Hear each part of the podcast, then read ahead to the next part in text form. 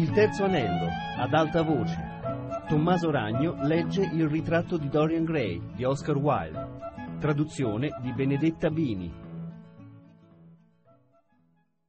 Fu una consolazione sapere che Henry stava per arrivare, e quando la porta si aprì e Dorian sentì quella voce lenta e musicale che rendeva incantevole perfino una scusa inventata, smise di sentire la noia. Ma a tavola non riuscì a mangiare niente.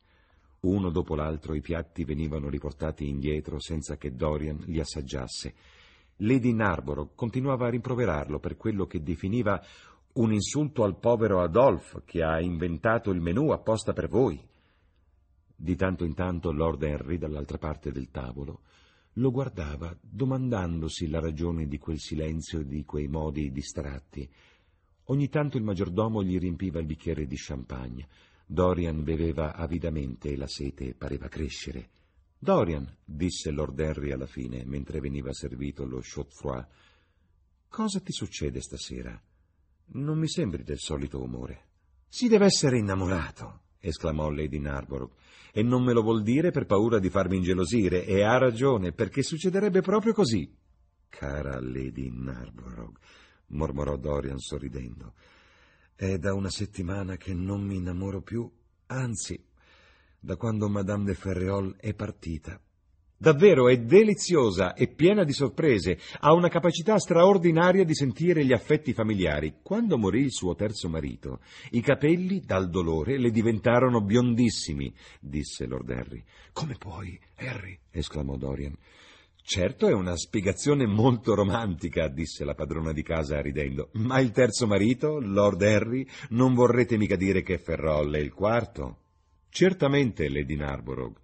Non credo nemmeno una parola di ciò che dite. Chiedete al signor Gray, allora. È uno dei suoi amici più intimi. È vero, signor Gray? Lei mi assicura di sì, Lady Narborough, disse Dorian. Le ho chiesto se faceva imbalsamare i loro cuori come Margherita di Navarra per poi portarli appesi alla cintura. Mi ha detto che non era vero perché nessuno di loro ce l'aveva, un cuore. Quattro mariti, parola mia, trop de zèle, trop d'audace, le ho detto io, disse Dorian. Oh, è audace in tutto, mio caro. E questo Ferrol che tipo è? Non lo conosco. I mariti delle donne molto belle appartengono alle classi criminali, disse Lord Henry sorseggiando il vino. Lady Narborough lo colpì con il ventaglio. Lord Henry, non mi sorprende affatto che il mondo dica che siete veramente perfido. Ma quale mondo lo dice? chiese Lord Henry inarcando un sopracciglio. Deve essere l'altro mondo, perché questo qui e io andiamo perfettamente d'accordo. Tutti quelli che conosco dicono che siete perfidissimo, esclamò la vecchia signora scrollando il capo. Per un momento Lord Henry sembrò serio. È davvero mostruoso, disse alla fine, questo vezzo che ha la gente al giorno d'oggi di dirti alle spalle cose che sono assolutamente e completamente vere. Ma non è incorreggibile, gridò Dorian piegandosi in avanti sulla sedia. Spero di sì, disse la padrona di casa ridendo. Se però adorate tutti Madame de Ferrol in questo modo ridicolo, mi toccherà sposarmi di nuovo per essere alla moda. Non vi sposerete più, Lady Narborough, interruppe Lord Henry. Quando una donna si risposa è perché detestava il primo marito. Quando un uomo si risposa è perché adorava la prima moglie. Le donne tentano la fortuna, gli uomini la rischiano. Narborough non era perfetto, esclamò la vecchia signora. Se lo fosse stato, non l'avreste amato, mia gentile signora, fu la risposta. Le donne ci amano per i nostri difetti, se ne abbiamo abbastanza ci perdonano qualunque cosa, anche l'intelligenza. Temo che non mi inviterete più dopo avermi sentito dire queste cose, Lady Narborough, ma è la verità. Certo che è la verità, Lord Henry. Se noi donne non vi amassimo per i vostri difetti, dove sareste tutti quanti? Nessuno di voi si sarebbe mai sposato, sareste una congrega di scapoli sventurati. Certo, non che questo vi avrebbe cambiato molto. Al giorno d'oggi tutti gli uomini sposati vivono come scapoli e tutti gli scapoli vivono come uomini sposati. Fin du siècle, mormorò Lord Henry. Fin du globe, rispose la padrona di casa. Preferirei che fosse fin du globe, disse Dorian con un sospiro. La vita è una grande delusione. Oh, mio caro, esclamò Lady Narborough infilandosi i guanti, non ditemi che avete già esaurito la vita.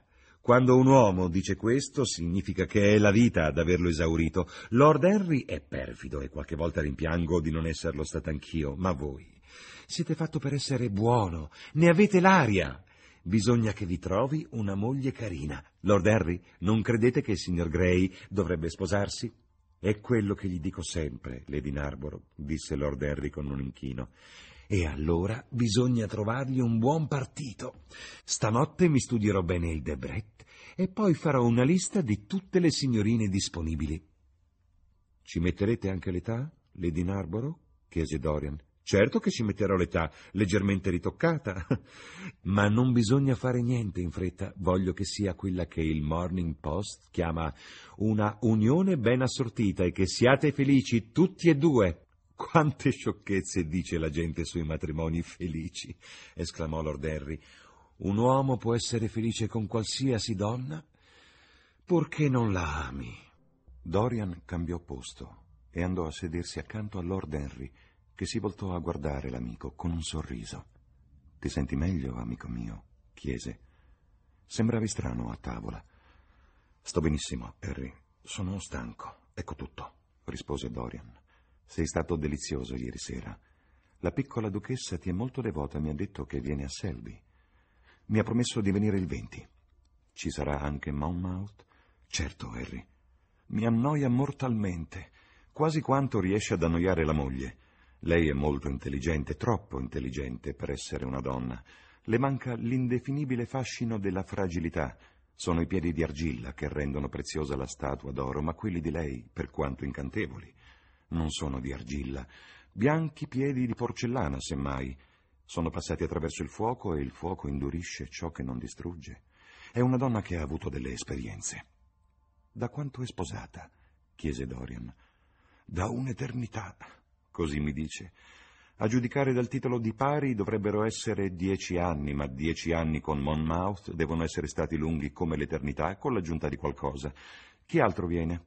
Oh, i Willoughby, Lord Rodby e sua moglie, la nostra padrona di casa, Geoffrey Closton, i soliti.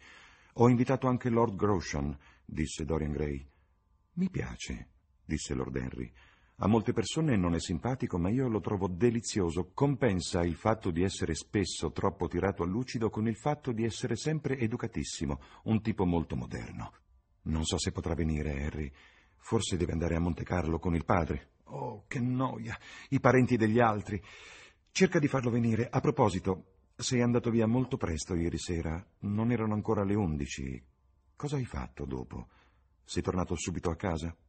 Dorian lo guardò di sfuggita e aggrottò la fronte. No, Harry, disse poi. Sono tornato a casa che erano quasi le tre.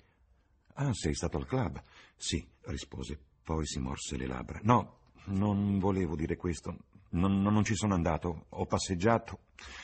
Non mi ricordo più. Ma come sei curioso, Harry? Vuoi sempre sapere che cosa uno ha fatto? Io invece cerco sempre di dimenticare cosa mi è successo.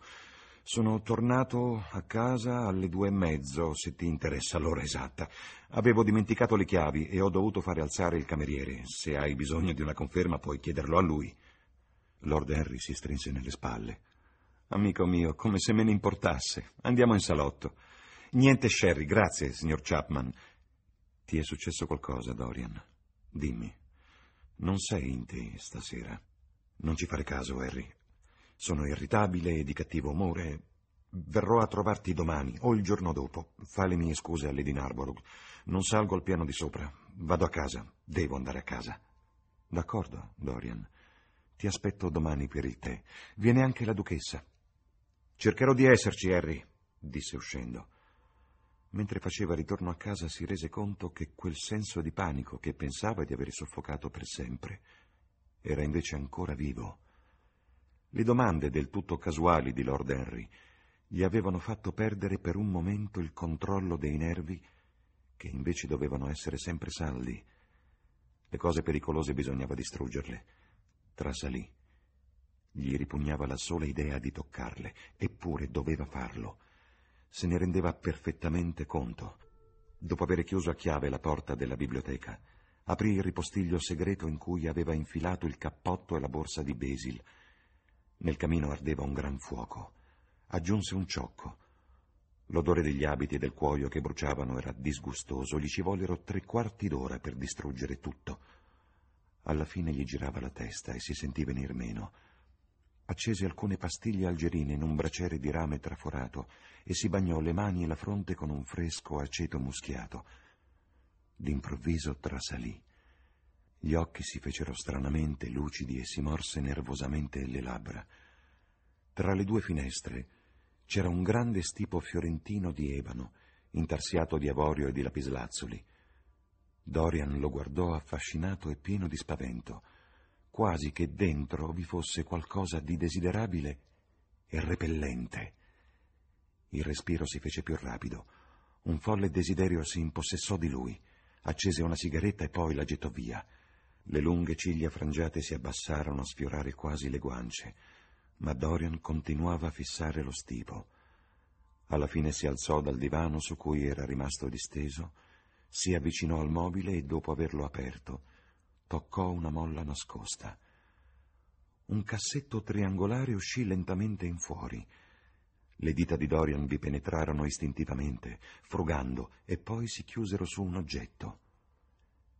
Era una piccola scatola cinese di lacca nera spruzzata d'oro, minutamente lavorata, i lati decorati con un motivo sinuoso di onde e cordoncini di seta da cui pendevano cristalli rotondi e nappine di fili metallici intrecciati. La aprì.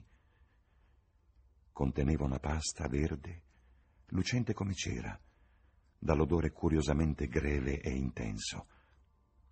Esitò per qualche momento con un sorriso stranamente immobile sul volto. Poi, con un brivido, sebbene l'aria della stanza fosse caldissima, si tirò su e guardò l'orologio. Mancavano venti minuti a mezzanotte. Rimise a posto la scatola, chiuse i battenti dello stipo e passò in camera da letto.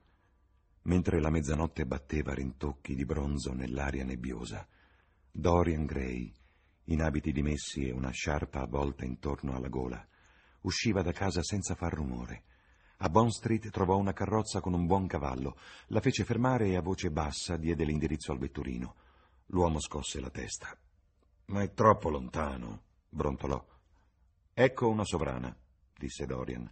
Ne avrete un'altra se andate veloce. Benissimo, signore, rispose l'uomo. Ci sarete fra un'ora. E dopo che il passeggero fu salito, fece cambiare direzione al cavallo e si diresse verso il fiume. Cominciò a cadere una pioggia fredda. I lampioni, circondati dalla foschia, erano sagome spettrali nella nebbia stillante. I pub Stavano chiudendo e figure scure di uomini e donne si raccoglievano in gruppetti davanti agli ingressi. Da qualche bettola arrivava il suono di orribili risate. In qualche altra, ubriachi si azzuffavano urlando. Appoggiato allo schienale della carrozza, il cappello abbassato sulla fronte, Dorian Gray guardava con occhi indifferenti la sordida vergogna della grande città, ripetendosi ogni tanto le parole che gli aveva detto Lord Henry quando si erano conosciuti curare l'anima con i sensi e i sensi con l'anima. Sì, era quello il segreto. Dorian l'aveva messo in pratica spesso e l'avrebbe provato anche adesso. C'erano i covi dei fumatori d'oppio dove si poteva comprare l'oblio, tane di orrore in cui il ricordo di antichi peccati veniva cancellato dalla follia di nuove colpe. La luna pendeva bassa nel cielo come un teschio giallo, di tanto in tanto una grossa nuvola informe allungava un braccio a coprirla. I lampioni cominciarono a diradare e le strade si fecero più strette e buie. A un certo punto il vetturino sbagliò strada e dovette tornare indietro per mezzo miglio. Un velo di vapore saliva dal cavallo che affondava nelle pozzanghere. I fianchi della carrozza erano appannati di nebbia grigia. Curare l'anima con i sensi e i sensi con l'anima come gli risuonavano quelle parole all'orecchio. Certo, la sua anima era mortalmente malata. Era vero che i sensi l'avrebbero curata? Era stato versato del sangue innocente. Cosa avrebbe potuto ridimerlo? No. Per quello non vi era espiazione. Ma se il perdono era impossibile, era ancora possibile L'oblio. Voleva dimenticare, ricacciare indietro quella cosa e schiacciarla come si farebbe con una vipera che ha appena morso qualcuno. E poi, con che diritto Basil gli aveva parlato in quel modo? Chi lo aveva autorizzato ad essere giudice degli altri? Aveva detto cose atroci, terribili, intollerabili. Avanti, sempre più avanti, procedeva la vettura e gli sembrava che rallentasse a ogni passo. Alzò il vetro e gridò all'uomo di andare più in fretta. L'odiosa fame di oppio lo divorava, la gola gli bruciava, le mani delicate si torcevano nervosamente, percosse furiosamente il cavallo col bastone. Il vetturino rise e frustò, egli rispose con una risata e l'uomo tacque. Il viaggio sembrava interminabile, le strade erano come la tela scura di un ragno mostruoso. La monotonia divenne insopportabile quando la nebbia cominciò a infittire Dorian si sentì prendere dalla paura. Poi passarono accanto a fornaci solitarie. Qui la nebbia era meno fitta. Dorian vedeva gli strani forni a forma di bottiglia e le curiose lingue di fuoco simili a ventagli color dell'arancio. Un cane abbaiò loro dietro e in lontananza, nel buio, si sentì il grido di un gabbiano errante. Il cavallo inciampò in un solco, scartò da un lato e si lanciò al galoppo. Dopo qualche tempo lasciarono la strada sterrata e la carrozza rimbombò di nuovo su strade mal lastricate. Quasi tutte le finestre erano buie, ma ogni tanto una lampada proiettava sagome di ombre fantastiche sui vetri. Dorian guardava, incuriosito. Si muovevano come marionette mostruose e facevano gesti come creature vive. Sentì di odiarle, il cuore invaso da una sorda rabbia. Mentre svoltavano un angolo, una donna gridò loro qualcosa da una porta spalancata e due uomini corsero dietro la carrozza per un centinaio di metri. Il vetturino li colpì con la frusta. Si dice che la passione costringa a pensare in circoli viziosi ed è certo che con odiosa insistenza le labbra martoriate di Dorian Gray formarono e riformarono quelle parole ambigue che parlavano di anima e sensi, finché non trovò in esse l'espressione piena del suo stato d'animo, giustificando con la ragione passioni che lo avrebbero comunque fatto schiavo. Da una cellula all'altra del suo cervello si propagava un solo pensiero e il folle desiderio di vivere, il più terribile di tutti gli appetiti umani, diede nuova forza a ogni nervo, a ogni fibra. La bruttezza, che un tempo gli era stata odiosa perché rendeva reali le cose, gli divenne ora cara per quella stessa ragione. La bruttezza era l'unica realtà. Le voci volgari, i covi infami, la cruda violenza di una vita disordinata, la turpitudine stessa del ladro e del reietto erano più vivide nella loro intensa concretezza di tutte le leggiadre forme dell'arte, le ombre sognanti del canto. Erano ciò che gli serviva all'oblio. In tre giorni sarebbe stato libero. D'improvviso la vettura si fermò con uno scossone all'imbocco di un vicolo buio. Sopra i tetti bassi e le file ineguali dei comignoli si ergevano le nere alberature delle navi. Ghirlande di nebbia candida si avvolgevano ai pennoni come vele spettrali. E da queste parti, non è vero, signore? chiese l'uomo con voce rauca attraverso il vetro. Dorian trasalì e si guardò intorno. Va bene qui, rispose. Scese in fretta dalla carrozza e dopo aver dato al vetturino il compenso stabilito, si diresse velocemente in direzione della banchina. Qua e là, a poppa di qualche bastimento, brillava una lanterna. La luce tremava, rifrangendosi nelle pozzanghere. Un bagliore rosso veniva da un piroscafo in partenza che si riforniva di carbone. Il marciapiede viscido sembrava un impermeabile fradicio. Prese in fretta a sinistra, guardandosi ogni tanto le spalle per assicurarsi di non essere seguito. Dopo sette o otto minuti raggiunse una casupola misera incastrata fra due tetre fabbriche. A una delle finestre, al piano di sopra, brillava una luce. Dorian si fermò e bussò in maniera particolare.